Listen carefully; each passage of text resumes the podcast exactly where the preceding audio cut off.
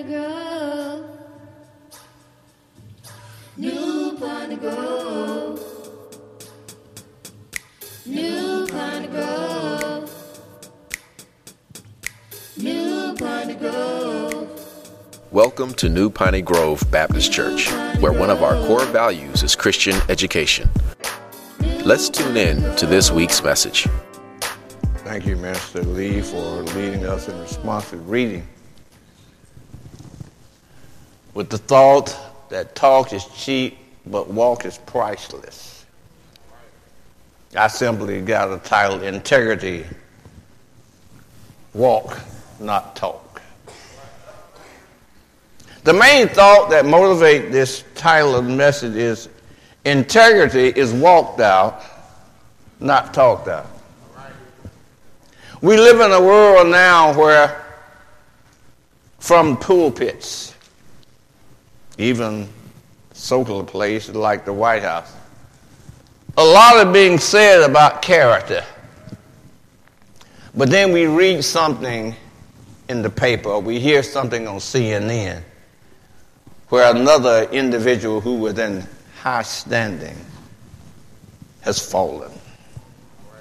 I mean, on the outside, it looked well, but behind the scenes.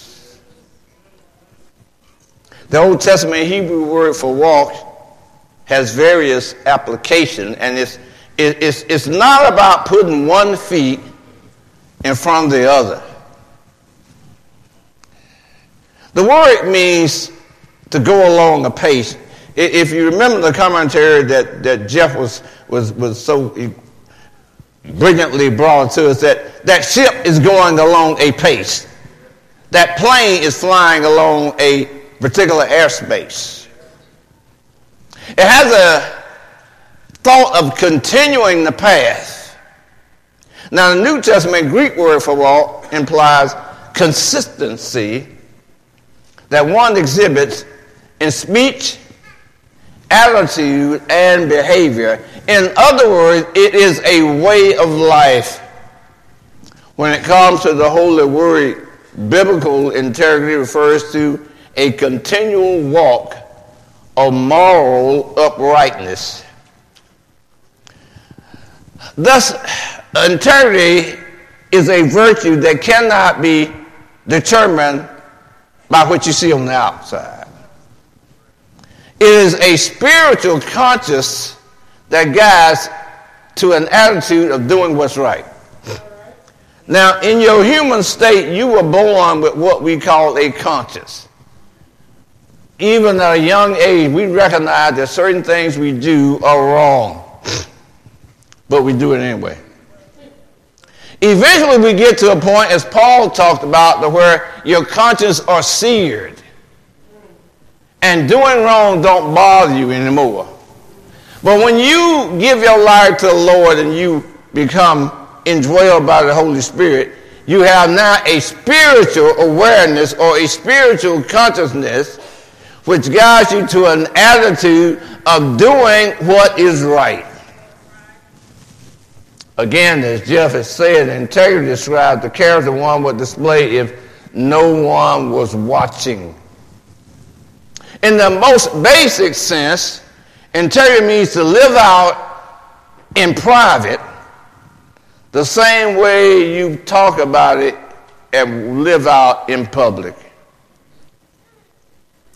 I wanted to say this because I'm going to be dealing with uh, uh, uh, this next Sunday doing faith development hypocrisy. Now, integrity is not exactly the same as hypocrisy. The word in the Bible, hypocrite, means to put on the mask. So, hypocrisy is, is hiding the real outside. You don't see really see this person because they got something. It's hiding the real. While integrity means to reveal what's on the inside. Can I give you an example? My son has been uh, employed by Academy Sports Authority since it opened up out there in uh, Twist County. And he said, Dad, We need workers. He's telling me about how often he has been called and how he worked. We need workers. He said, but that's a problem. And he gave an example. 25 people applied for a job, 25 people came in and interviewed well. Answered all the right questions, did all the right things, but then came the drug test. Only five was hired. So a lot of time, and I think about this in our society, people say I can't find no job nowhere, I can't. There's a lot of work out there because I see it. But there's something about their integrity that don't allow them to be where they need to be. Now, the background of our text is a historical setting that we know very little about. But the text gives us some idea. It reveals that the writer, who is David, is seeking the Lord intervention for justice. It seems as though David is facing some type of hardship from an outside foe. And I kind of like to think about it as being King Saul, even though that's just me. But, but David proclaimed that this trouble that he's experienced is both unwarranted and undeserved. So in our text, I want to bring out four thoughts about integrity. And number one is this examination before vindication. Examination before vindication. Verse 1 of Psalm 26. It said, Judge me, O Lord, for I have walked in mine integrity. I have trusted also in the Lord, therefore I shall not slide. Examine me, O Lord, and prove me, and try my reins and my heart. The King James translation brings out some interesting words. And we think, and I'll get to this, this examination later, but I want to just kind of look at the text where he said, I have trusted also the Lord, therefore I will not slide. One of the words that, that is translated sin is, is parabias. And, and uh, uh, parabias simply mean, uh, I think it's, I might have the wrong word, but it draws a line that says on this side is wrong, but on this side is right. And, and, and oftentimes we, we get to the line and we say we can't go, but then there's sometimes we just slide. The word judge here is translated vindicate in most of the modern versions. And vindication is the act of God declaring his servant to be innocent, and then God takes vengeance on those who accuse them. So David says, Judge me. Before David requests vindication, he asks for an examination. David invites the Lord to examine him. And then he says, Prove me. And the idea of examining is to investigate or to scrutinize, to investigate thoroughly. It is a kind of a forensic science term that means look at the evidence. The word prove means to assess my value. Try is a goldsmith term that where the goldsmith tries or put it in the fire to determine its genuineness. And there's one other word here that I kind of like. It says, try my rings and my heart. On Wednesday night, uh, brothers was, was talking about meekness.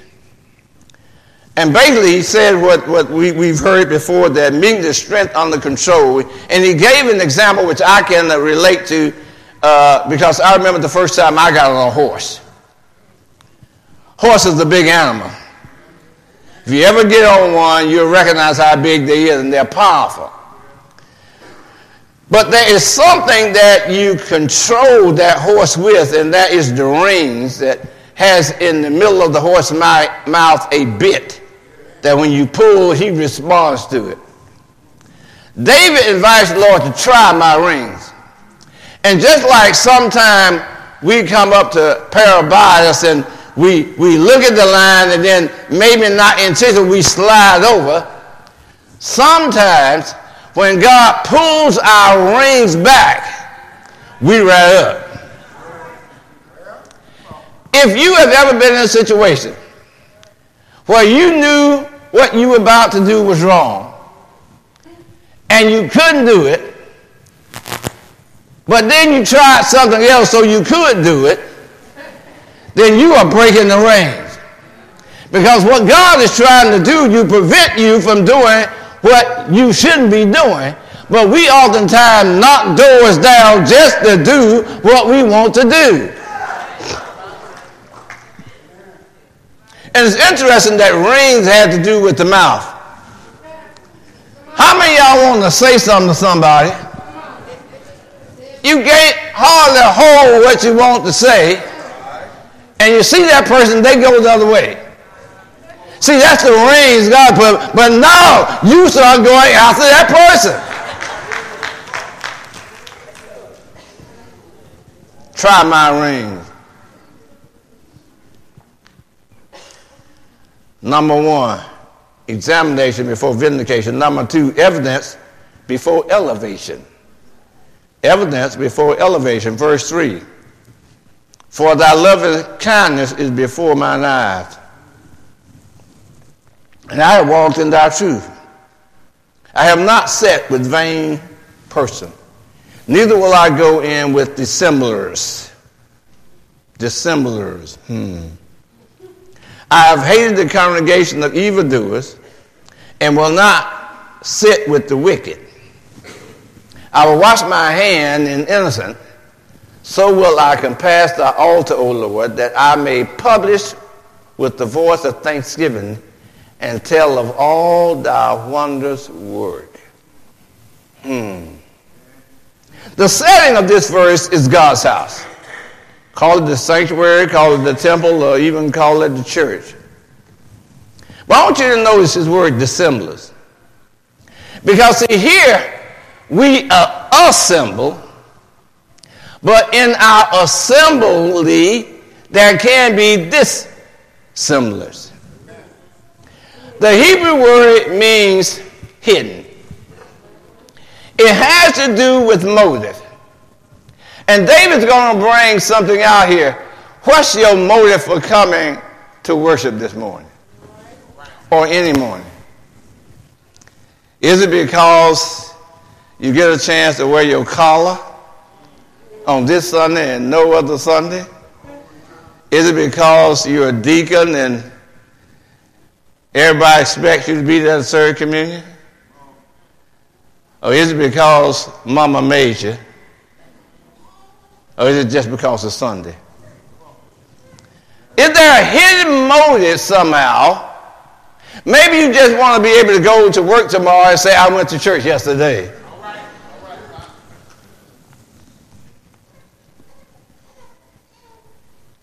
We all want to be elevated in God's sight. David gives evidence of his integrity by separating himself from those who are not true worshipers those who are deceitful and worship in vain. David refused to sit or to consult, which means to listen or talk with them. And David says he hate their assembly. Why? Because they're dissimilar. They came for the wrong purpose. You ever come to church and sit down by somebody and all of a sudden everything they say is negative? David is saying this is what he experienced, so he decided to change seats. David worship was with integrity. To show that he symbolically he washed his hands to proclaim his innocence. And then sincerity. David publicly praised the Lord with thanksgiving and then told of all of Lord's wonderful deeds. We're going to come back to some things when dealing with David and worship. But let's go on to number three supplication before success. Supplication, if you don't know what that means, that is prayer. Not just an ordinary prayer, this is a begging prayer. This is a Lord, please prayer. Verse 8 Lord, I have loved the habitation of thy house and the place wherein thy honor dwells. Gather not my soul with the sinners, nor my life with bloody men, in whose hand is mischief, and their right hand is full of bribes. Because of David's integrity, he get, was able to supplicate or to petition the Lord.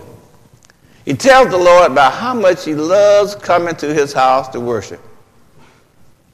And David based his supplication upon his contrast with those who come to the temple, but their motives are impure. The word bribe here means they come in to get money. But again, what's our motivation for coming? Even some may decide they want to come to church because it's first Sunday. And Pastor has said that if we're going to come to church on any Sunday, we need to come first Sunday. So the only reason you're here is to get me to shut up. Said their motives are unpure. So David said, Lord, don't send me to the same place they're going. Don't, don't, don't curse me like you're going to curse them. We're in the same house, God, but I want you to treat me a little different here because I am walking in integrity. And number four, reaction before reward. Reaction before reward. Verse 11, but as for me. Now the but connects them other folks. They come to church with the wrong motives. But as for me, I walk in my integrity. Redeem me and be merciful to me. And again, he's not advocating that walking in integrity means that he is completely sinless. What he's saying, I've done everything that was required of the law. You see, the Old Testament always had a way out for people that sin. It was a sacrificial system. Well, I have sinned. I'm going to offer the right sacrifice so that my sin will be covered. These other people, when they offer blind and lame animals, I'm offering my best, the first, and spotless. So he says, Be merciful to me. My foot stand in an even place. I'm on level ground. I ain't up. I ain't down. I ain't a yo-yo Christian. Y'all know about a yo-yo Christian, right? But notice this. In the congregation, I will bless the Lord. In the congregation, I'll bless the Lord. The implication is in the midst of the congregation. I'm going to still praise the Lord. He's saying, I'm not concerned about what others do. I'm not concerned about what others think. My focus is going to be on the Lord. Now, when we had a little thing going on here and the Spirit came in, some people jumping, some people shouting, my wife going crazy over there in the corner. Instead of some y'all going crazy with her, y'all over there looking at her. You know why? She don't care. She don't care what y'all think. And until we get to the point that we recognize we're here for God and not somebody else, we're going to be free then to praise God. We are so bound up on tradition. We are so bound up on trying to please other people of what other people think. We can't be free to praise God. Some of you men ain't gonna never cry. You gonna just say you got allergies. That's all you gonna do.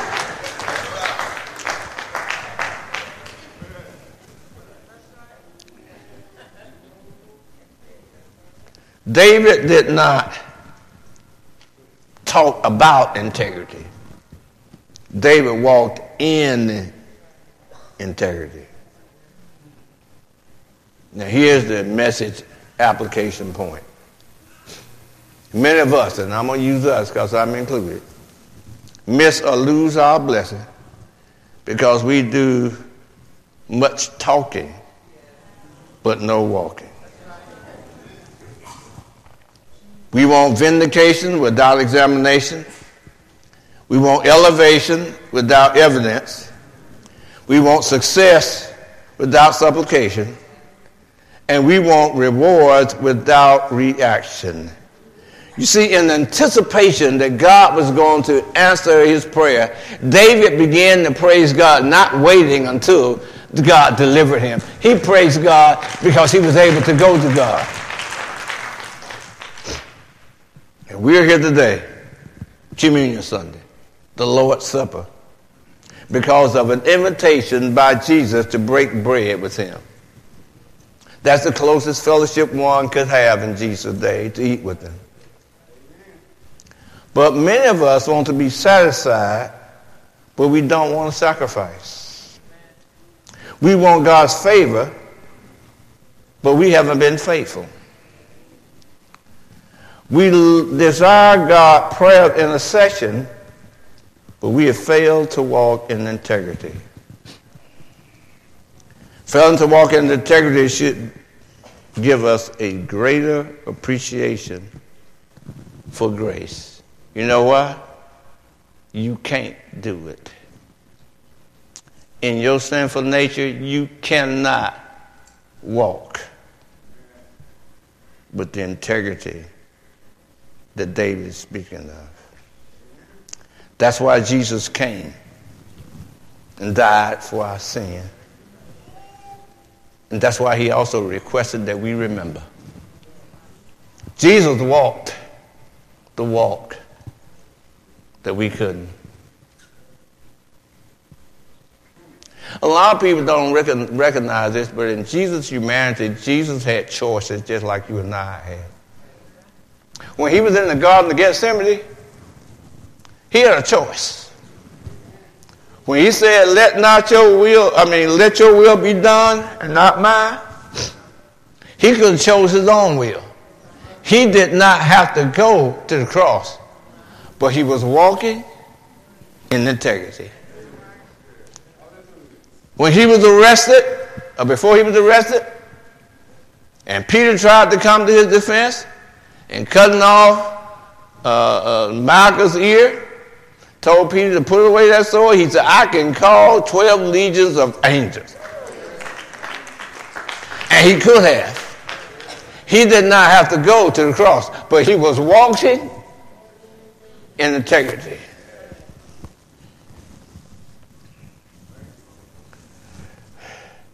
So, being saved by grace to live a life that is not morally right before God makes grace cheap. But we can't put a price on salvation. It's priceless. But the good news about this priceless gift is that it's free.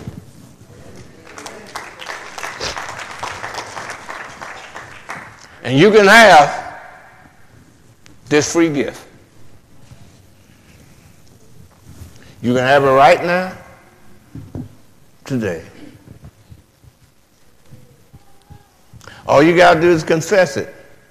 Lord, I can't walk. Yes. in this integrity. I don't have the capability within me to do so. And if you believe in your heart that He came and died for you,